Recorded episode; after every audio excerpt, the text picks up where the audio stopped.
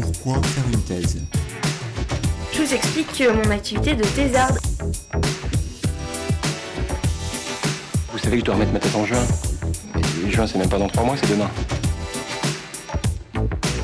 Une thèse euh, sur quoi Sur. euh, sur rien. Mais, euh, excuse-moi, mais euh, il y a des gens que, que ça intéresse, ce-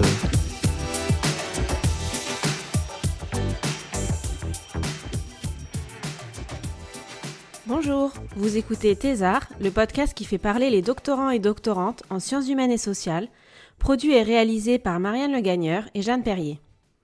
On a tous déjà entendu cette question. Et après la thèse alors, tu penses faire quoi? Si une carrière académique apparaît évidente pour certaines personnes, d'autres envisagent une voie différente après une thèse en sciences humaines et sociales. Qu'est-ce qui se passe après la thèse? Qu'est-ce qu'on fait quand on ne souhaite pas poursuivre dans la recherche académique?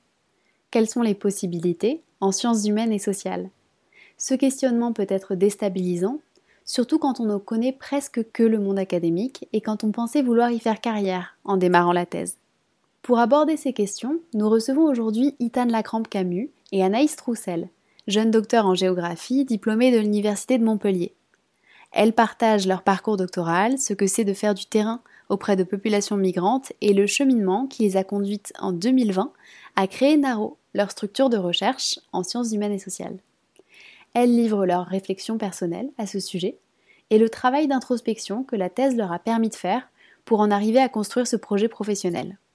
Elles partagent également ce qu'est leur quotidien aujourd'hui, leurs satisfactions et leurs réussites, dont un récent projet sur l'impact du Covid sur l'accompagnement des personnes migrantes en France, financé par la Fondation Croix-Rouge et la Maison des sciences de l'homme Sud, mais également les défis de cette aventure, comme les difficultés parfois de travailler avec de multiples interlocuteurs ou encore les inquiétudes financières. Bonne écoute Bonjour Itane, bonjour Anaïs. Alors Anaïs, est-ce que tu peux te présenter s'il te plaît? Alors, de manière euh, collective, Itane et moi-même, nous formons l'équipe de NARO, dont le nom renvoie au latin raconter. Pour ma part, je suis euh, ingénieure en agrodéveloppement, c'est-à-dire que je suis formée à réaliser des projets de solidarité internationale dans les pays dits en développement. Et je suis également docteur en géographie et aménagement du territoire. J'ai soutenu ma thèse le 9 décembre 2019, il y a un peu plus d'un an maintenant. Et ma thèse, elle s'inscrivait dans une réflexion géographique sur les recompositions rurales qui sont en cours au Nicaragua. C'est-à-dire qu'elle interrogeait les incidences des migrations et des mobilités spatiales, c'est-à-dire tous les types de déplacements humains, sur les pratiques, les stratégies et la reproduction socio-économique des familles. Elle questionnait ainsi le devenir des agricultures et des sociétés rurales dans cette région du monde. Et est-ce que tu peux nous dire ce qui t'a amené à travailler sur ce sujet en particulier et, euh, à faire une thèse aussi? Mais en fait, lors de ma formation d'ingénieur, j'ai réalisé un stage dans l'État de Oaxaca, au Mexique. Et en fait, durant ce stage, on développait des coopératives de microfinance au sein de localités rurales afin d'accompagner notamment la mise en œuvre de petites activités économiques. Et on travaillait avec des femmes, et parfois des femmes d'un certain âge. Ce qui m'avait beaucoup frappé dans le sens où ma formation m'enseignait la nécessité de développer des projets durables au sein desquels l'intervention des acteurs du développement ou de l'humanitaire se devait d'être de court terme, voire de moyen terme. Du coup, je me demandais ben, où est la population active, où sont les jeunes et même où étaient les hommes? Et c'est la première fois que j'ai fait face à la réalité migratoire par l'absence qu'elle produit dans les lieux d'origine. J'ai alors cherché à entendre des récits liés à la migration auprès de ces femmes. Cela, ça m'a à la fois bouleversée, faut le dire, et passionnée. Et à l'issue de cette expérience, je savais que mon parcours professionnel aurait pour mots-clés migration et Amérique latine. J'ai orienté mes stages suivants en ce sens et à l'issue de ma formation d'ingénieur, euh, la thèse m'a semblé le bon moyen d'assouvir mon besoin d'étudier ces phénomènes en profondeur et quelque part de me permettre d'être une ingénieure euh, plus légitime, avec moins d'œillères pour travailler dans ces contextes. Et est-ce que tu peux nous résumer euh, brièvement les principaux résultats de, ta thèse? Bah, tout d'abord, ma thèse, elle montre que l'espace de dispersion, c'est-à-dire euh, l'espace où les gens euh, migrent ou se déplacent pour, y vivre ou pour réaliser des activités, finalement, il s'est élargi au cours des 50 dernières années. Et en particulier depuis les années 90. Finalement, ce que ça veut dire, c'est que les individus sont de plus en plus mobiles et ils se rendent dans des lieux de plus en plus divers. Et ça confirme bien ce que certains appellent la mondialisation migratoire. Sans oublier qu'il y a des effets de filière familiale où en fait les gens se déplacent aussi en fonction des réseaux qui mobilisent. Euh, ce que j'ai surtout montré, c'est que finalement, c'est la densité du lien social à distance, c'est-à-dire tout ce qui fait que les gens restent en contact malgré les kilomètres et aussi la pluralité de ces formes de liens sociaux qui sont en fait les véritables leviers de la construction des ressources pour les familles. Et que ces arrangements, en fait, pour vous donner des exemples concrets, ils permettent de partir, de traverser les frontières dans un contexte, comme vous le savez aujourd'hui, qui est plus que complexe, mais aussi de s'insérer à destination. Je montrais aussi que c'était ces arrangements familiaux qui permettaient à la fois de combiner, de maintenir, de transformer les systèmes d'activité. Je montrais que donc que ces organisations familiales à distance, elles sont des vraies ressources pour les espaces d'origine et ces espaces ruraux. Et c'est même des moyens aujourd'hui déterminants pour que les gens puissent se maintenir dans ces espaces-là. Et enfin, troisième résultat fort, c'est que finalement, toutes les familles, elles n'ont pas la même capacité à accumuler des ressources dans l'ailleurs au cours de leur cycle de vie. Être capable de construire des ressources ailleurs, c'est-à-dire de se disperser dans l'espace, Aujourd'hui, ça a un coût social énorme. Il faut penser au poids de l'absence, c'est-à-dire de vivre plusieurs années éloigné de ses proches, que finalement, on montre qu'à destination, ces personnes migrantes, elles rencontrent surtout des emplois précaires ou encore elles subissent différents types de violences, notamment liées à la traversée des frontières. Et justement, tu l'expliques, c'est un contexte euh, assez particulier dans lequel euh, tu as fait ta thèse au niveau des migrations, etc. Et c'est la première fois sur tes arts qu'on a euh, du coup des docteurs en géographie. Donc, est-ce que concrètement, tu peux nous dire comment on réalise une enquête auprès de migrants, qui est un public euh, particulier, et en plus, dans ton cas, euh, une thèse qui est sur euh, plusieurs terrains, en fait Oui, alors pour vous présenter rapidement ma méthodologie. Alors moi déjà, il faut savoir que j'ai une forte appétence pour le terrain et la méthode, et c'est vraiment ce que j'ai voulu mettre au cœur de ma thèse, c'est-à-dire que ma, ma, méthodologie est un de mes résultats de thèse. Par exemple, j'ai fait un terrain particulièrement long, c'est-à-dire j'ai passé 14 mois sur les différents terrains. Et en fait, du coup, bah, juste pour vous donner une idée, le parti pris, c'était de faire une, de la géographie par le bas. C'est-à-dire qu'en fait, moi, ce qui m'importe, c'est de donner une place primordiale aux pratiques, aux représentations, aux expériences vécues, aux trajectoires de vie des individus. Euh, pour justement bien comprendre euh, les réalités de cet espace local, euh, c'est-à-dire au Nicaragua. Donc pour cela, j'ai dû construire une méthodologie un peu plurielle qui croise à la fois des entretiens, des récits de vie, des observations participantes, des reconstitutions de, trajectoires familiales et, comme tu l'as dit, j'ai fait des enquêtes multisituées. C'est-à-dire que finalement, l'objectif, c'était de suivre les membres des familles dans leur lieu de résidence et d'activité dans tous les pays, qui parcourent. C'est-à-dire que je me suis rendue au Nicaragua dans plusieurs lieux, au Costa Rica, mais aussi en Espagne et aux États-Unis, plus particulièrement à la Nouvelle-Orléans. Orléans. Et en fait, moi, pour retenir ma méthodologie, les trois axes, euh, enfin les trois aspects sur lesquels j'ai travaillé, c'est les unités familiales, donc l'individu, mais aussi la famille nucléaire, la famille élargie, dans un contexte nicaraguayen qui renvoie à d'autres formes familiales que celles qu'on peut connaître par exemple en France. J'avais à cœur de, travailler non pas euh, en synchronique, c'est-à-dire que je documente des dynamiques au moment T de l'enquête, mais j'ai fait un vrai effort de diachronie, c'est-à-dire de, travailler sur le temps long, des trajectoires de vie des individus. Et puis, du coup, tu l'auras compris, euh, le multisitué. J'ai travaillé avec des personnes migrantes, mais finalement, mon sujet, il m'a amené à travailler sur ces personnes dans toutes leurs identités, leur appartenance, si je puis dire. Ça permettait de redonner corps aux conditions et aux identités plurielles de ces femmes et de ces hommes, dans un contexte où on le voit bien en particulier en ce moment, on criminalise souvent les, migrants et on les réduit à leurs seules conditions de personnes migrantes ou d'étrangers. Euh, c'est sûr que travailler avec des personnes migrantes, ça demande un savoir-faire et quelque part un savoir-être parce qu'on est obligé d'aborder des sujets douloureux. Je pense que ça peut se traduire dans d'autres euh, thématiques de recherche, mais chez les migrants, chez les, pardon, dans les questions migratoires, c'est particulièrement vrai.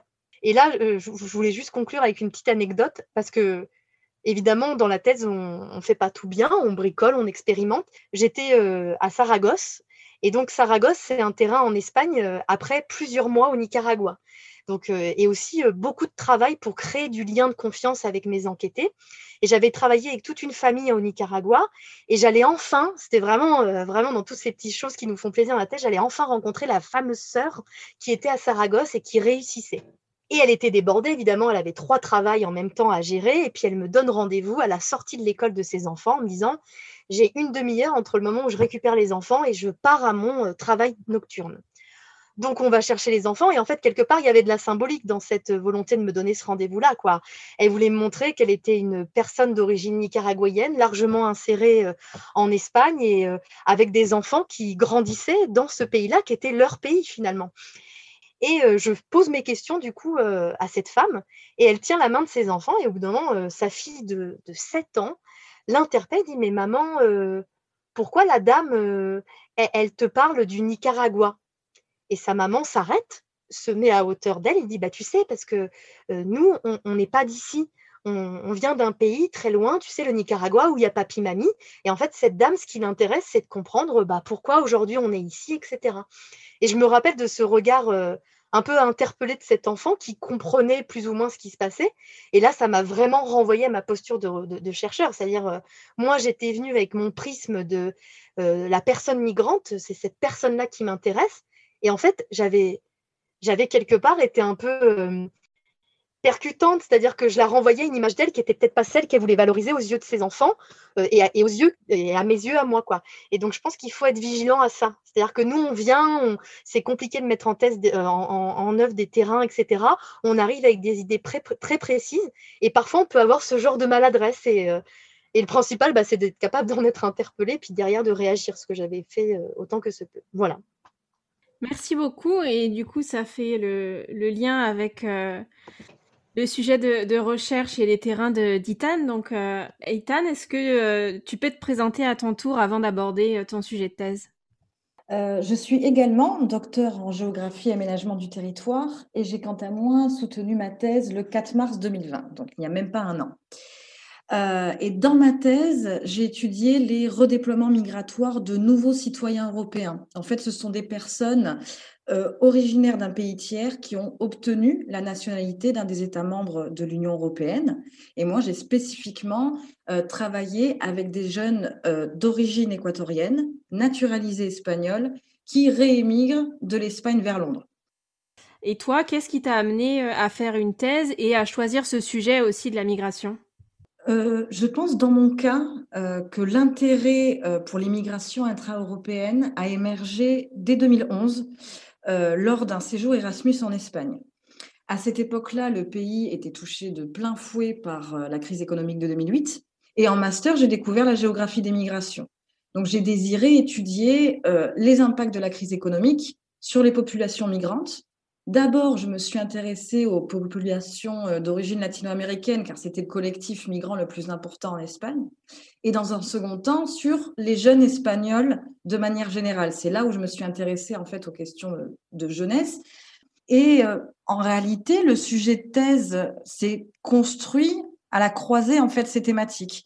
Et j'ai voulu euh, vraiment explorer en fait qu'est-ce que c'est l'expérience migratoire en Europe en tant que jeune et en tant que personne d'origine migrante. C'est ça qui m'intéressait euh, vivement. Et effectivement, euh, il y avait une question euh, de...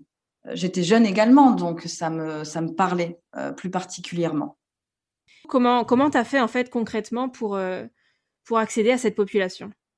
Euh, moi, mon objectif premier, c'était vraiment d'accéder euh, aux expériences de la migration. Donc, il était nécessaire d'analyser les discours des jeunes, de comprendre leur trajectoire migratoire, leurs projets migratoires, etc.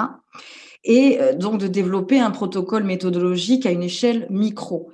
moi, je me suis principalement appuyée sur des entretiens sur un tout petit échantillon de jeunes que j'ai pu rencontrer plusieurs fois à Londres et parfois entre Londres et Madrid. Au début, euh, je pensais développer euh, une enquête bisituée, en fait, entre Londres et Madrid. Au début, en partant à Madrid et pour remonter les réseaux de migrants. Et en fait, au tout début, je suis passée par mes propres contacts, en fait. Euh, je connaissais, j'avais vécu en Espagne, j'avais des, des, collègues sur place. Donc, je suis passée par mon propre réseau personnel et c'est là où il y a une imbrication. moi, c'est vrai que dans ma thèse, il y a une imbrication entre ma vie privée un petit peu et ma vie professionnelle. Euh, en demandant mais tout simplement à des copines qui étaient par exemple déjà d'origine péruvienne, est-ce qu'elles connaissaient d'autres latinos, en l'occurrence des équatoriens, etc. J'ai rencontré comme ça, premièrement, des jeunes à Madrid qui m'ont mis en contact avec des membres de leur famille, des amis, et j'ai pu remonter les réseaux, en fait. Donc ça, ça a été la première approche en partant d'Espagne. Et ensuite, quand j'ai réalisé le terrain à Londres, au tout début, euh, j'ai été amenée en fait à pratiquer un autre site de la migration, c'est le cyberespace. Parce que le multisitué, ça consiste pas seulement à se déplacer physiquement pour suivre les personnes migrantes, ça nous permet également de croiser les échelles temporelles, spatiales et les sites de la migration, dont Internet. Et euh, en fait, j'ai effectué ce que je nomme un terrain numérique, réellement euh, en parallèle du terrain à Londres et du terrain à Madrid afin de récolter des données supplémentaires. Euh, donc, je me suis immergée sur des réseaux de migrants qui se développent en ligne, sur les groupes de discussion, euh, Facebook et WhatsApp. Et ça m'a permis de comprendre comment les jeunes s'insèrent à Londres, euh, de développer des indicateurs sur les conditions de vie, de travail, de logement, la sociabilité également des personnes à Londres. Et concrètement, ce que j'ai fait, c'est que j'ai collecté de l'information pendant un an euh, sur ces groupes. J'ai annoté tous les jours tous les messages et j'ai analysé les contenus, euh, les images, les vidéos, les articles, etc. Euh, en fait, je suis passée par énormément de canaux différents, notamment le réseau religieux. C'était très intéressant parce que voilà, un de mes objectifs, c'était de comprendre comment les personnes mobilisent différents types de réseaux pour, pour accéder à la migration et s'insérer à destination. Euh, ce qui va profondément marquer l'expérience euh, migratoire à Londres, hein, forcément. Mais après, de manière générale, de toute façon, ça n'a pas été facile d'accéder aux enquêtés, surtout à Londres. Pourquoi? Parce que les gens travaillent beaucoup, cumulent les emplois. Euh, donc, pour rebondir sur l'exemple d'Anaïs, effectivement, ils ont, peu, ils ont déjà peu de temps pour eux. Donc, consacrer un temps à un projet de recherche, c'est très difficile. Après, à mon avantage, je dirais, une fois qu'il y avait la, la mise en la première mise en contact, la relation a été facile avec les jeunes. Je pense en raison de mon âge et de ma nationalité. Je parlais à des jeunes en tant que jeune, parce que j'étais, je suis pas très vieille et j'étais encore moins vieille quand j'ai fait mon terrain de recherche. Euh, donc ils se sentaient vraiment à l'aise pour aborder certaines thématiques que j'étudiais, hein, qui sont le fait de euh, l'envie, euh, le besoin d'indépendance vis-à-vis des parents, l'envie de découverte, d'aventure, et également, je pense, en tant que Française, il ne se sentait pas jugé euh, pour critiquer, entre guillemets, les Espagnols d'une part et les Latinos, les Équatoriens d'une autre part. Il pouvait librement en fait s'exprimer sur les cas de discrimination, de racisme qu'ils avaient vécu en Espagne, euh, également m'exprimer un petit peu le fossé qu'il ressentait en termes de mentalité et de valeurs avec des latinos et des équatoriens. Et c'est vrai qu'il y a eu euh, de, aussi de belles relations de confiance qui se sont créées. Ça, ça a été grâce vraiment à bah, cette immersion sur le terrain, euh, de longs mois sur le terrain où on peut créer de vraies relations. On voit les personnes plusieurs fois, c'est ce qui nous permet d'avoir une finesse dans l'analyse. Euh, pour euh, retracer les parcours et surtout retracer les constructions identitaires, etc. Et est-ce que tu peux nous expliquer ce que tu as voulu démontrer avec ta thèse, ou en tout cas les... ce qui ressort principalement de, ta thèse? Euh, je me suis principalement intéressée, en fait, à travers le concept d'ancrage, au rapport des jeunes avec les espaces qu'ils traversent au fil de la trajectoire migratoire. Donc, premièrement, avec l'Équateur, c'est l'espace d'origine familiale que certains ne connaissent très peu ou pas du tout, parce qu'ils ont pu partir tout bébé, par exemple. Ensuite, avec l'Espagne, l'espace de seconde nationalité dans lequel ils ont passé une partie de leur enfance ou de leur adolescence. Euh, et ensuite, avec Londres, l'espace de destination. Donc, concernant Londres, euh, j'ai montré que c'est une ville de passage au sein de leur euh, trajectoire migratoire.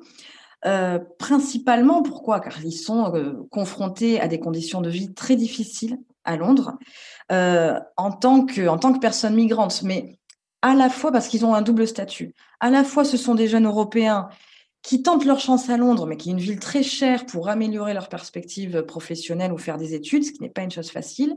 Et en même temps, en tant que personne d'origine latino-américaine, principalement cantonnée à des emplois non qualifiés, notamment en tant qu'agent d'entretien. Donc les jeunes avec qui euh, j'ai travaillé, au final, s'insèrent dans un marché de l'emploi précaire, ethnicisé, euh, et spatialement dans une géographie résidentielle euh, des migrants à faible revenu à Londres. C'est une géographie de l'emploi précaire qui est dictée par le fonctionnement de l'emploi londonien, lui-même tributaire en fait du fonctionnement de la ville globale et de son économie néolibérale ce qui fait qu'ils doivent surmonter énormément d'épreuves à Londres. Mais en même temps, ces épreuves-là participent d'une part à leur transition vers l'âge adulte, surtout pour la plupart, c'est la première fois qu'ils quittent le foyer familial quand ils se rendent à Londres. Donc c'était vraiment une, expérience très forte dans leur vie. Et en même temps, ça permet euh, de consolider un ancrage affectif en Espagne, euh, le pays dans lequel ils se projettent et se sentent vraiment chez eux, où ils se sentent à la maison. Euh, très peu se voient repartir en Équateur, alors, ceux par contre qui se voient plus en Équateur, c'est-à-dire ce sont des personnes qui recherchent une reconnexion avec leur origine familiale. Et dans leur cas, ce sont des gens qui ont été victimes de discrimination, de racisme en Espagne. Et c'est intéressant car c'est à Londres que ces personnes-là découvrent davantage leur culture d'origine et qu'elles affirment leur identité euh, latino et équatorienne. Donc, pour, pour résumer, en fait, en étudiant les rapports aux espaces, euh, les différents espaces qu'ils traversent, j'ai également éclairé une période de transition pour des jeunes qui sont en construction de leur projet de vie et les constructions identitaires euh, des individus, euh, des, personnes qui vivent entre différents pays et qui ont différentes attaches identitaires. Maintenant, on va passer un peu à votre vécu personnel de la thèse pour comprendre et faire comprendre un peu mieux comment vous avez vécu vos thèses et notamment dans quelles conditions vous les avez réalisées. Donc, Itan, peut-être que tu peux nous en dire plus sur, euh, sur les, conditions dans lesquelles tu as réalisé ta thèse, que ce soit au niveau du financement, euh, de la direction, ton implication dans le labo, euh, voilà. Toutes les deux, Anaïs et moi-même, nous avons pu bénéficier d'un contrat doctoral pendant trois ans. Et nous avons ensuite terminé la rédaction de nos thèses en bénéficiant des indemnités chômage. Donc c'est le premier point très important. Euh, c'est une situation en fin de thèse qui est malheureusement classique, en fait, que beaucoup de doctorants connaissent, alors qu'il euh, nous semble qu'elle dessert la personne pour finir dans des bonnes conditions sa rédaction et surtout pour penser sereinement son parcours post-thèse. Euh, il faut savoir quand même que la majorité des thèses en SHS se réalisent en plus de trois ans et durant nos années de doctorat, euh, l'école doctorale à laquelle Anaïs et moi-même étions euh, rattachés euh, a commandé, avait commandé une étude portant sur les doctorants accompagnés elle montrait que la durée moyenne de réalisation de la thèse était de 4 ans et demi. On dépasse largement les 3 ans. Et quand nous avons commencé notre thèse avec Anaïs, nos directrices de thèse, et pourtant nous n'avons pas les mêmes directrices, on a une directrice en commun, mais une autre directrice, euh, nous ont spécifié en fait qu'on allait dépasser les trois ans. Euh, c'était une obligation. Moi, je me rappelle très bien de ma première réunion avec mes directrices de thèse à ce propos. Euh, c'était inenvisageable de faire une thèse de bonne qualité en moins de trois ans, de toute façon. Donc, en fait, on commence, on signe un contrat de trois ans en sachant très bien que l'on va dépasser sur le temps imparti. Pour moi, c'est une réalité qui éclaire une des défaillances majeures du système doctoral, qui mériterait de donner lieu à une vraie euh, réflexion sur euh, la temporalité des financements alloués pour mener un doctorat en SHS et sur les attendus au moment de soutenir. Parce que on insiste euh, sur le fait de faire une thèse en trois ans en arguant que c'est pour le mieux pour le, doctorant, mais en même temps, les exigences se sont démultipliées.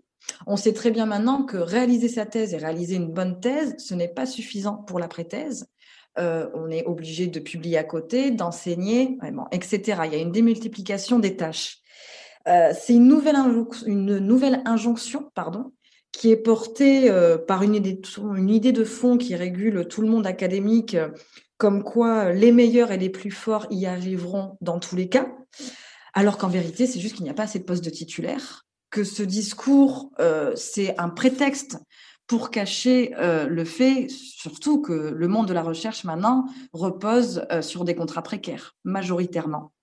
Et aujourd'hui, les anciens enseignants-chercheurs, du moins les plus âgés qui ont l'honnêteté de le dire, savent très bien que euh, avec le même dossier, ils ne seraient pas recrutés aux mêmes fonctions maintenant. C'est quand même très important de le souligner. Alors ensuite, concernant les conditions de réalisation au sein de notre laboratoire avec Anaïs, on s'est fortement impliqués dans notre laboratoire, toutes les deux. Euh, pourquoi? Je pense bah, c'est qu'on avait une appétence, une envie de vraiment comprendre l'écosystème de la recherche. Et l'échelle du laboratoire, c'était celle dans laquelle on était plongé dans notre vie quotidienne, c'était le plus simple et c'était là où on pouvait faire remonter, se faire entendre en fait, faire remonter nos réalités. Euh, et de plus, on a eu quand même la chance euh, d'intégrer un laboratoire qui fonctionnait bien et qui était prêt à entendre la réalité de doctorants, il faut l'avouer. Euh, en plus de ça, donc on a œuvré toutes les deux à construire un vrai collectif de, doctorants et de doctorantes qui a été très important et je dirais même vital en fait pour, surmonter ces années de doctorat, pour surmonter l'isolement, la solitude auquel on fait face quand on écrit une thèse. Et, à côté de ça, donc on a été représentant des doctorants, donc membre élu du conseil de laboratoire. Donc ça nous a permis d'organiser des doctorales, des doctoriales, pardon, des ateliers à destination des doctorants, des ateliers méthodaux, justement sur le post-thèse également. on a mené des enquêtes auprès d'eux, auprès des jeunes docteurs. Euh, également, on a joué un rôle de médiation pour résoudre des situations un petit peu difficiles vécues par les doctorants. Donc, nos années de doctorat, ça n'a pas été que la thèse. Ça a été également la découverte d'un milieu professionnel à part entière.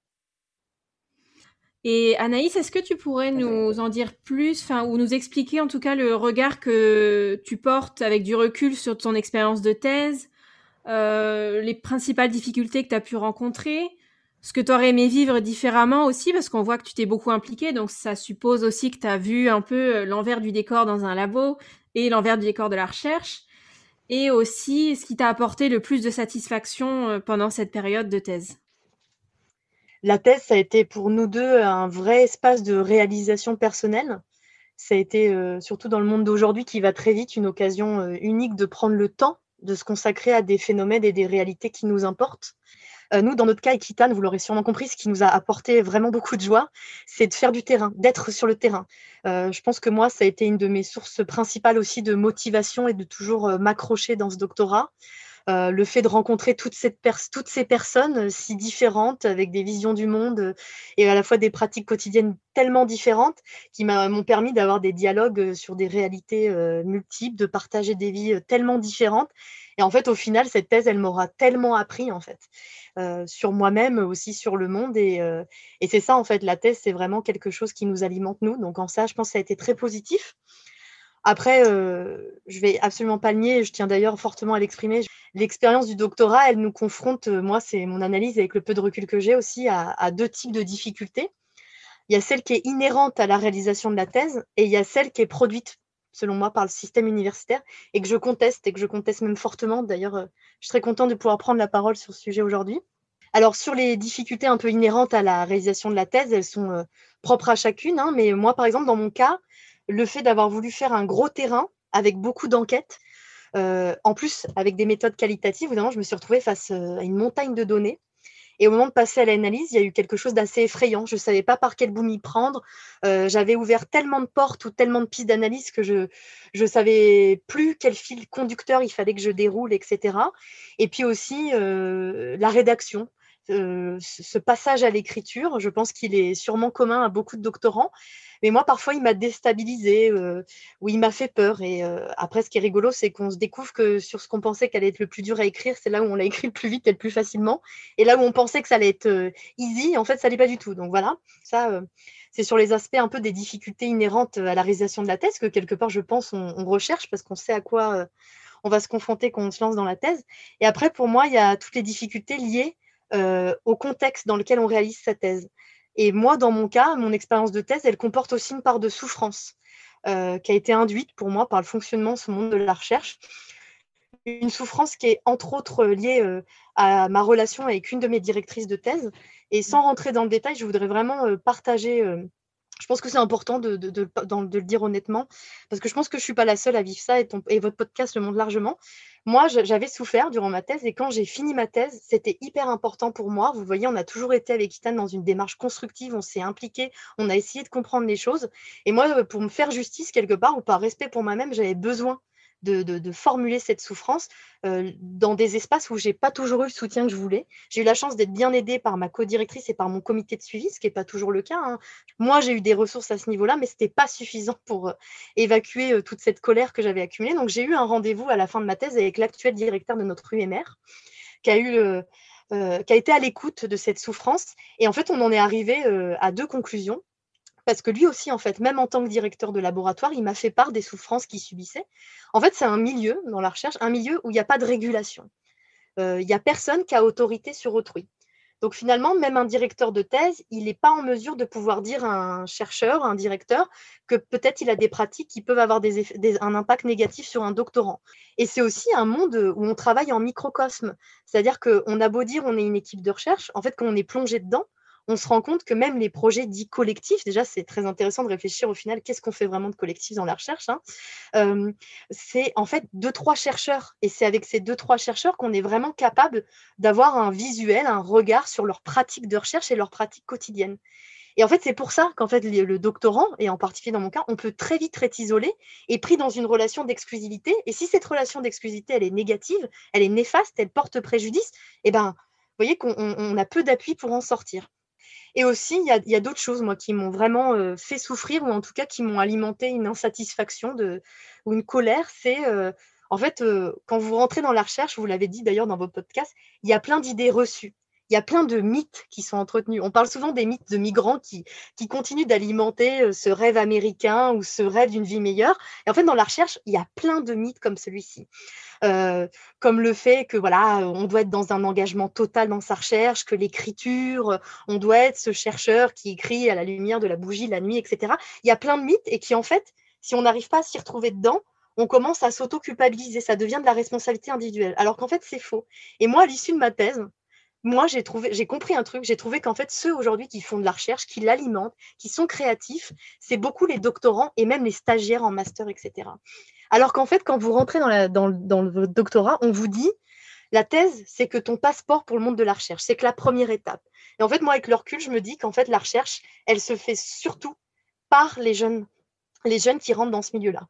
Et pourquoi? Bah Parce que aussi, euh, je ne doute pas qu'il y a des souffrances hein, euh, du côté des chercheurs. C'est des gens aussi qui sont débordés de travail aujourd'hui, euh, qui multiplient les tâches, etc. Et qui finalement ont peu de temps pour se consacrer à leur cœur de métier. parce qu'en plus, en SHS, il faut le dire, il y a très peu de financement. Donc en fait, ça fait qu'on passe notre temps à chercher des ressources pour pouvoir travailler complètement. Donc, donc au final, moi, je suis, quand j'ai fini ma thèse, il y avait tout ça, quoi. Et, je me suis dit, en fait, il y a, y a, beaucoup de colère, il y a une vraie analyse qui me semble constructive sur le fonctionnement de ce milieu-là. Et d'un autre côté, ma passion pour le faire de la recherche, elle est toujours intacte.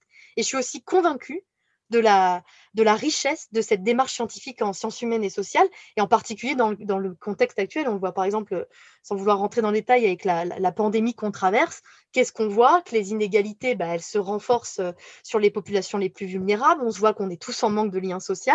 Et si ce n'est pas là euh, la preuve que les sciences humaines et sociales sont indispensables, voilà. Donc finalement, moi, à l'issue de tout ça, j'ai voulu tout simplement trouver un moyen de faire de la recherche hors du cadre classique et non pas en étant en rupture avec le monde académique, mais en recréant un lien qui est plus sain avec ces gens-là. Donc là, on voit que tu esquisses euh, ce qui t'a poussé à te remettre en question et à remettre en question le monde dans lequel tu as évolué pendant ta thèse. Et finalement, comment as-tu envisagé l'après-thèse au vu de mon parcours euh, de formation, c'est vrai que j'avais cette double compétence ingénieur-chercheur. Et vraiment, l'après-thèse, j'ai voulu euh, articuler ces deux dimensions. J'ai voulu, c'est-à-dire faire de la recherche pour qu'elle ait une dimension très opérationnelle et que aussi, c'était une vraie volonté qui m'a animée tout du long, donner accès à toute cette richesse de la recherche au grand public. C'est vraiment quelque chose qui me tenait à cœur. C'est-à-dire que euh, avoir tous ces doctorants qui mettent autant de passion à raconter de si belles histoires sur le monde d'aujourd'hui, eh ben, je, trouve ça dommage qu'aujourd'hui, on n'arrive pas à décloisonner ces connaissances-là pour les donner accès au plus grand nombre. Et je pense que ça peut intéresser énormément de gens et ça peut éclairer beaucoup euh, d'autres pratiques professionnelles, notamment quand c'est de l'ordre de l'action. Euh, je pense que j'avais anticipé quelque part que déjà que j'allais finir euh, ma thèse à la fin de mes indemnités chômage, fallait vraiment que j'anticipe la suite. Et donc, euh, je le dis aussi, ça peut intéresser certains euh, doctorants, j'ai suivi au cours de mon doctorat euh, le dispositif Pépite, qui est en fait un dispositif où si vous avez une idée de création d'entreprise, on vous donne bah, des ressources pour pouvoir aller un peu plus loin dans votre réflexion. Et moi, ça m'avait fait beaucoup de bien parce que ça m'avait ouvert à d'autres langages, à d'autres mondes, euh, avec aussi des jeunes de la licence au doctorat euh, hyper innovants et créatifs, comme le sont beaucoup les gens de notre génération.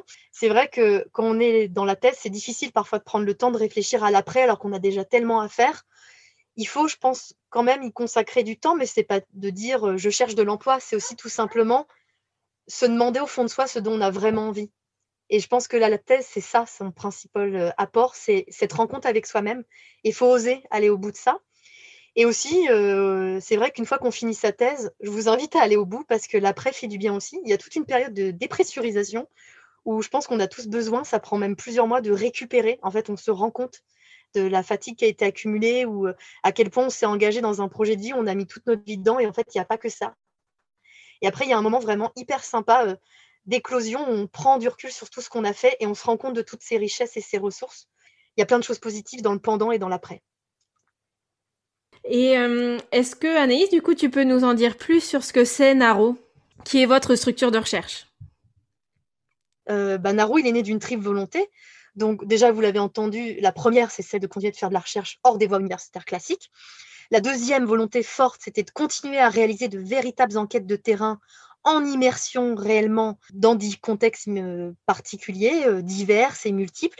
Donc ça, c'était notre euh, deuxième leitmotiv. Et puis, comme je vous l'ai dit, bah, le troisième, c'était de faire sortir un peu les savoirs scientifiques d'un univers académique parfois trop cloisonné. Et ouais, donc en gros, finalement, Naro, c'était aussi cette volonté de bousculer les manières de faire de la recherche donc, on voulait, un, mettre en avant des travaux qui soulignent une haute rigueur scientifique et une vraie créativité. Et pour ça, du coup, on travaille souvent avec des jeunes docteurs. Euh, la deuxième focale euh, qu'on a, c'est de donner la parole à celles et ceux qui sont souvent invisibilisés au sein de nos sociétés. Donc, on continue très largement de travailler auprès des populations migrantes, mais on essaye de se diversifier. C'est-à-dire qu'on travaille aussi sur les questions euh, bah, LGBTQI, euh, les personnes âgées, euh, le handicap, voilà. Et, et, puis aussi, on, s'est attaqué à des nouveaux enjeux comme ceux environnementaux. C'était aussi une appétence forte qu'on avait. Merci beaucoup pour la présentation. Je pense que c'est vraiment important parce que en SHS, on a du mal souvent à, à, percevoir ce que ça peut être une carrière hors du monde académique ou en tout cas en essayant de combiner les deux, c'est-à-dire bah, ce que ce que tu expliques, cette euh, cette passion pour la recherche, mais en même temps dans le faire dans, dans un système qui est euh, bah, qui est un peu mieux ou en tout cas que vous construisez à, votre image. Et donc concrètement, Ethan, est-ce que tu peux nous expliquer euh, ce que vous y faites à Naro? Parce que justement, ça peut être quelque chose qui est un peu flou pour des doctorants et doctorantes, parce que en fait, pendant la thèse, on nous présente pas forcément ce type d'alternative. Donc, concrètement, qu'est-ce que c'est une journée à Naro ou qu'est-ce que vous y faites? On est vraiment dans du faiseur de liens entre des chercheurs, des associations, des ONG, des entreprises, des collectivités territoriales. Donc, pour essayer de résumer, euh, nos missions peuvent se décliner en quatre mots-clés qui sont chercher, raconter, accompagner, former. On mène euh, des projets de recherche qui privilégient euh, la dimension participative et éthique, Hein, afin de faire dialoguer cette diversité d'acteurs, ce qui n'est pas toujours simple hein, d'ailleurs, et pour développer des projets innovants et bénéfiques à toutes et à tous. Euh, on valorise les résultats de la recherche scientifique, ça c'était très important pour nous, et notamment des jeunes chercheurs, hein, comme Anaïs l'a bien expliqué, afin qu'ils soient accessibles à tout le monde, euh, et en particulier aux acteurs qui œuvrent sur le terrain pour produire des, changements au service de, la justice sociale ou de la protection de l'environnement. Euh, à côté de ça, euh, on cherche à accompagner les associations, les ONG, au travers notamment de la formation professionnelle pour qu'ils renforcent leurs expertises auprès de leur public cible. Donc, c'est par exemple les populations migrantes, donc les, associations qui vont accompagner les personnes migrantes euh, dans des démarches administratives, l'hébergement, etc. Et enfin, bien sûr, nous transmettons nos savoirs, compétences, expertises à des étudiants de l'enseignement supérieur. à l'heure actuelle, en ce début d'année 2021, nous sommes fiers d'avoir décroché notre premier financement pour mener un projet de recherche à Montpellier, le projet IMCOV, Immersion dans les structures d'accompagnement des populations migrantes en France, personnes migrantes, bénévoles et professionnelles face au SRAFCOV 2. C'est un projet qui est soutenu par la Maison des sciences de l'homme Sud, de la MSH Sud de Montpellier. Et dans ce cadre, euh, nous allons travailler avec des structures qui accompagnent les personnes migrantes sur le territoire montpellierin. Donc, ce projet, c'est vraiment un exemple concret de ce que nous recherchons à réaliser au sein de NARO. D'une part, il permet de faire le lien entre différents acteurs d'un territoire euh, et de mener une réelle recherche participative. Euh, mais on souhaite faire participer également activement les enquêtés à la production de, données de recherche. Et euh, bien sûr, l'objectif, c'est également de produire un, livrable qui puisse appuyer, qui puisse venir appuyer les actions de plaidoyer des acteurs sur le terrain. Ça, c'est très important. Voilà ce qu'on fait concrètement tous les jours à peu près. Donc on est quand même assez multitâche. Et justement, en parlant de, de multitâche, c'est assez ça pose une question, et notamment celle des compétences, parce que c'est vrai que c'est une question qu'on pose souvent, euh, enfin, en cas, qu'on se pose souvent à la fin du doctorat quand on veut pas forcément euh, continuer dans la recherche euh, et dans un parcours académique, c'est qu'est-ce que je peux faire avec un mmh. doctorat? Parce que on a l'impression d'avoir développé aucune compétence, mis à part faire une thèse. Et donc, justement, toi, avec cette expérience-là, et puis avec tout ce que vous faites au quotidien, quelles sont les compétences que vous avez acquises euh, pendant votre thèse et qui aujourd'hui vous sont utiles dans, euh, dans ce projet-là, dans la création de Naro, mais aussi dans les projets que vous menez euh, dans votre activité professionnelle? Premièrement, nos expériences dans la conduite de travaux de recherche pendant la thèse, ça nous permet de mettre en avant une solide compétence dans la collecte de données sur le terrain et une solide capacité d'analyse, de réflexion et de synthèse. Donc, on cherche à produire du savoir et à euh, quelle est la meilleure manière pour l'appliquer, euh, pour appliquer savoir aux réalités et aux besoins des acteurs et des actrices sur le terrain. Donc, ça, c'est la première partie des compétences vraiment, je dirais, un petit peu scientifiques, pour mettre l'accent sur l'analyse, la synthèse, etc. Ensuite, au quotidien, on va mobiliser tout un tas de compétences que l'expérience doctorale nous permet d'aiguiser et qui sont essentiel et recherché dans énormément de domaines professionnels. Ça va être l'autonomie dans le travail, l'organisation, la gestion du temps, la gestion du stress, savoir gérer des temporalités longues, des temporalités courtes et des temporalités longues à la fois. En fait, le travail de doctorat, c'est une activité très solitaire, on est tous d'accord pour le dire, et qui nous apprend surtout à faire face seul à de nombreux défis et à être multitâche. On, est, on fait tout en fait dans une thèse. Hein. On fait la revue de la littérature, on écrit de différentes manières. Sur le terrain, on doit adapter son euh, discours, par exemple, euh, selon les acteurs rencontrés. Euh, on doit bidouiller des, l'informatique. Enfin, on est obligé d'être multicasquette. Euh, donc ça, ça nous aide énormément et je pense que c'est une expérience qui forme tout particulièrement à l'activité entrepreneuriale. Malgré les idées préconçues euh, qui catégorisent souvent le doctorat comme euh, une activité scolaire poussée à son paroxysme, pour moi c'est complètement faux. Pour vous donner un, exemple concret, au début de nos thèses avec Anaïs, on a monté un séminaire international qui a été financé par l'IDEA, l'Institut des Amériques. Et avec cette petite première expérience, on a été confronté à différents défis. D'abord, il a fallu chercher un financement, il a fallu gérer un budget, il a fallu organiser l'événement en soi, mettre en lien différents acteurs et être confronté à un lourd travail administratif. Non, mais toutes ces tâches font aujourd'hui partie de notre quotidien, en fait. Nous apprenons euh, par l'expérience et la thèse regorge d'expérience. Il suffit de les saisir, je pense. Est-ce que tu t'en es rendu compte par toi-même en fait de toutes ces compétences que tu avais développées ou est-ce que en fait ça a été quand même un travail euh, que tu as fait euh, soit pendant ou soit après le doctorat pour te rendre compte que oui effectivement en fait tu savais faire tout ça?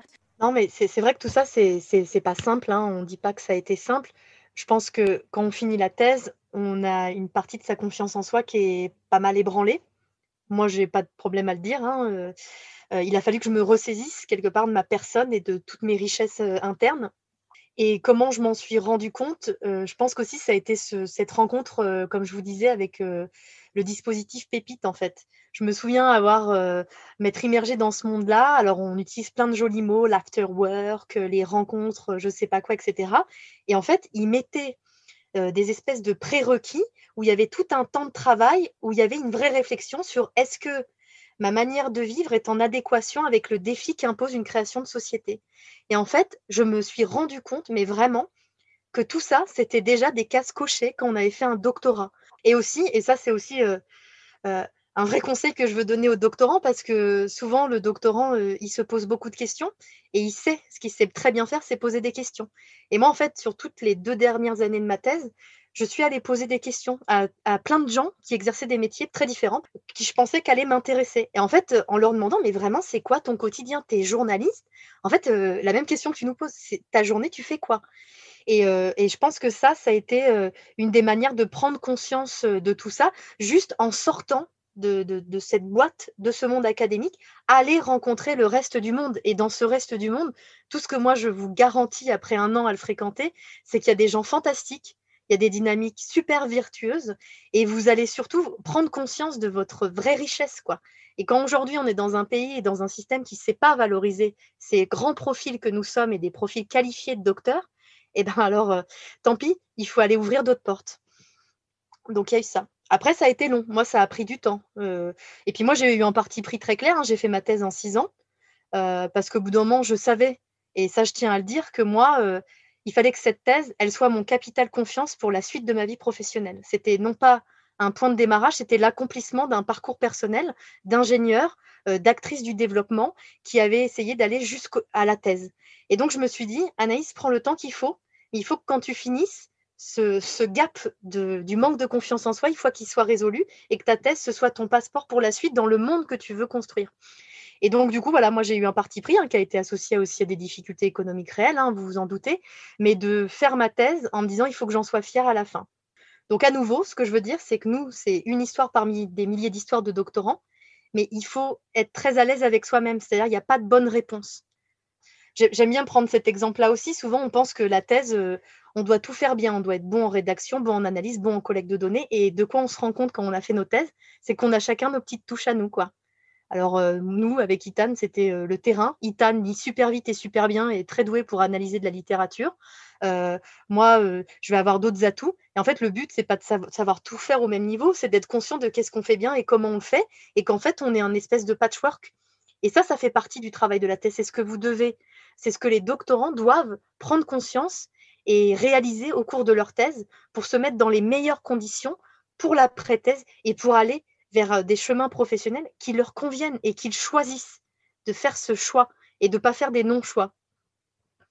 Et justement, Itan le soulignait, ça va faire un an que Naro existe. Et donc, qu'est-ce que, Anaïs, tu retires de cette expérience euh, et notamment des, peut-être des, un partage sur les points négatifs, des positifs ou même des surprises euh, L'aventure Naro, déjà, nous, elle nous permet au quotidien de nous engager et de prendre position face à des problématiques de société qui nous importent. Et je pense que ça, c'est vraiment ce qui nous réjouit le plus et nous le rend euh, le plus fiers avec Itan à l'heure actuelle.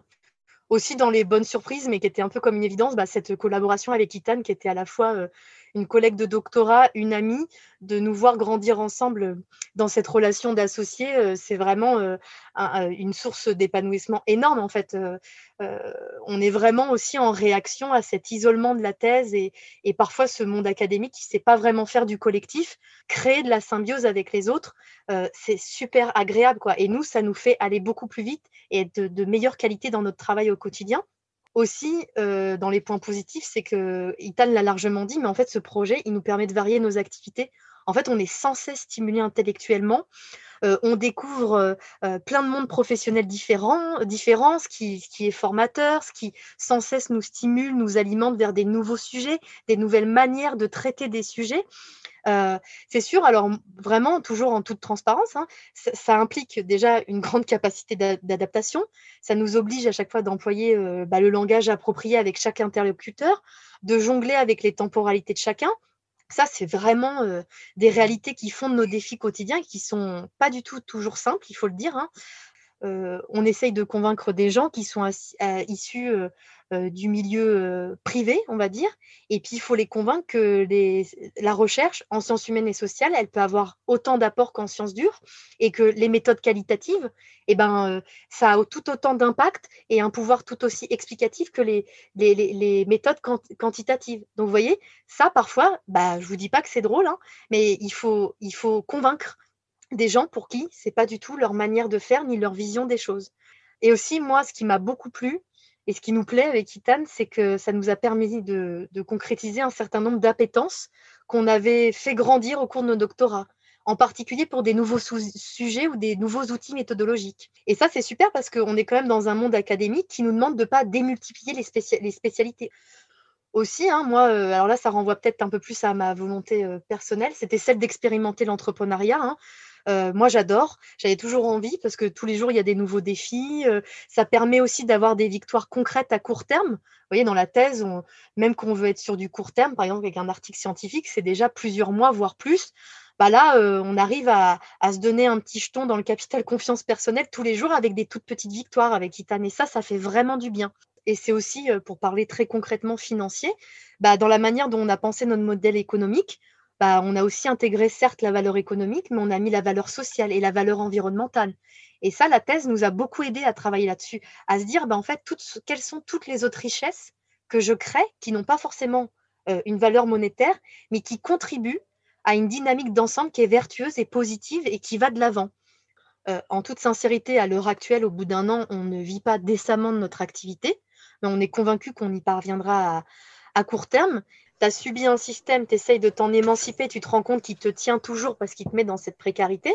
Mais en fait, ce que tu comprends, c'est que de toute façon, tes marges de manœuvre, elles sont hyper limitées parce que tu restes dans un système étatique qui fait qu'on ne donne pas d'importance à la recherche et encore moins à la recherche en SHS. Donc, je pense que c'est important que, que tu y restes ou que tu en sortes, tu galères. Et puis, euh, finalement, euh, nos expériences dans le monde de la recherche et, la précarité qu'elle impose à de nombreux doctorants, en particulier dans les sciences humaines et sociales, et eh ben, finalement, elles nous ont rendues résilientes et euh, plus que déterminées à affronter cette précarité et à montrer qu'il y a d'autres façons de faire de la recherche avec les autres acteurs de la société et en misant, comme d'habitude, comme je vous le disais, sur les jeunes docteurs. Et, c'est important de le dire, aujourd'hui, on, on est au quotidien avec les chercheurs. C'est-à-dire, et dans nos projets, on est toujours en lien avec la recherche. Parce que moi, je suis persuadée que dans ce milieu académique, il y a des vraies ressources. Il y a des gens brillants et il y a des gens qui ont une vraie intelligence, qu'elle soit euh, émotionnelle ou même euh, intellectuelle sur leur sujet. Et il est hors de question de faire sans eux, mais de faire avec eux, mais de manière différente. On a vraiment envie d'être positive et de vous encourager à aller vers ce que vous croyez être bon pour vous et juste. Et pour terminer, en quelques mots, euh, Itan, peut-être d'abord, quel conseil tu donnerais à des doctorants, des doctorantes ou des docteurs d'ailleurs qui nous écoutent aussi, qui ne savent pas quoi faire après leur thèse, qui sont peut-être un peu perdus ou qui ne sont pas attirés par euh, les carrières académiques? Euh, En fait, il ne faut pas hésiter à davantage se mettre en avant. Moi, j'encourage les gens parce que voilà, on est un petit peu brimé euh, dans cette euh, dans cette expérience scientifique, on est tout le temps remis en question et c'est normal. C'est également l'exercice scientifique qui le demande, hein, de tout le temps se remettre en question. Ça, c'est tout à fait logique, mais il ne faut pas après, en tant qu'individu, on se sente euh, euh, sous-estimé ou je ne sais pas quoi. Non, n'ayez pas peur de vous mettre en avant. Vous avez fait une thèse, c'est quand même génial. Il y en a peu de personnes qui le font, qui arrivent au bout. Euh, c'est vrai que la thèse, le problème, c'est un temps, un temps long, un petit peu désertique parfois. On n'en voit pas le bout. On a du mal à avoir les petites victoires quotidiennes. Non, en fait, il faut vraiment se gorger du positif, du positif euh, et, aller de l'avant. Surtout, ne pas se sous-estimer euh, comparé aux autres. Moi, je dirais, c'est, j'encourage tout le monde à faire ça. Anaïs, est-ce que tu as un ou deux conseils à rajouter? Oui, mais comme je l'ai dit, euh, euh, moi, j'invite les doctorants à se faire plaisir, en fait, au cours de leur thèse, vraiment de, euh, d'insister, d'aller en profondeur sur ce qui vraiment leur génère une appétence toute particulière. En fait, on, on prend encore plus conscience qu'on a fini la thèse de l'occasion unique que c'était. C'est vraiment un moment privilégié dans une vie et qui ne se reproduira pas. Faites-en aussi un temps pour toujours plus vous rencontrer avec vous-même, hein, de toujours plus dialoguer avec vous-même, de vous regarder en face c'est aussi pour être capable d'être capable d'avoir un vrai regard sur ses vraies richesses, mais aussi sur ses difficultés. Et c'est quand on a une maîtrise de ces difficultés aussi qu'on en devient meilleur dans ses actions à venir, pour ainsi se forger son capital confiance et son capital personnel pour la suite. Euh, aussi pour ceux qui prennent cette décision courageuse d'arrêter la thèse, euh, arrêter avec cette idée et ce terme d'abandon ou d'échec, ça n'est pas. Euh, pas aller au bout d'une thèse, pas réussir son entreprise, c'est lié à de l'échec. Ça, c'est typiquement français.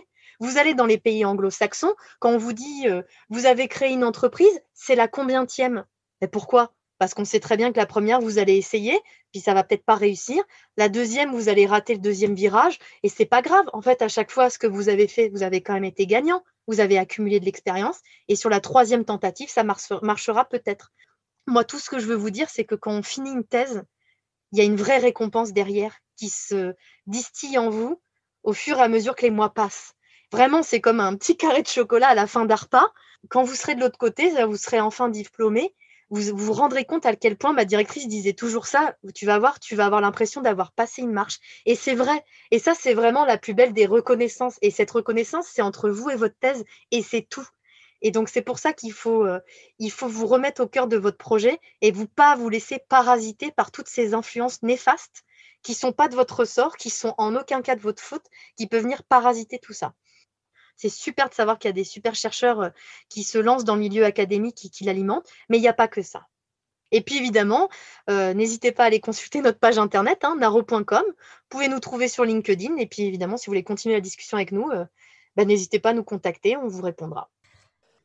Merci à Anaïs et Itan de s'être livrés au micro de Thésar. Vous retrouverez le site de Naro dans la description de cet épisode, ainsi que le récent entretien d'Itan avec l'association Bernard Grégory, qui revient sur son parcours. Merci à vous d'avoir écouté Thésar jusqu'ici. Merci à Tilif le générique est réalisé à partir de son morceau Shape 5. Vous pouvez toujours nous retrouver et partager avec nous vos remarques et vos questions sur Instagram et Twitter at thésar-es ou par email thésar.es at gmail.com. Et n'oubliez pas la nouvelle rubrique de témoignages écrits disponible sur notre site internet à laquelle vous pouvez toutes et tous contribuer. Si vous souhaitez nous soutenir autrement qu'en écoutant et partageant nos épisodes, nous avons aussi ouvert une cagnotte Tipeee dont le lien est disponible sur notre site et nos réseaux sociaux. Vous pouvez aussi commenter et mettre des étoiles sur Apple Podcast, ça nous aide beaucoup. Pour ne pas rater les prochains épisodes qui sortent toutes les trois semaines le jeudi, abonnez-vous sur votre plateforme préférée de podcast. Courage pour vos thèses, mais surtout pour tout le reste.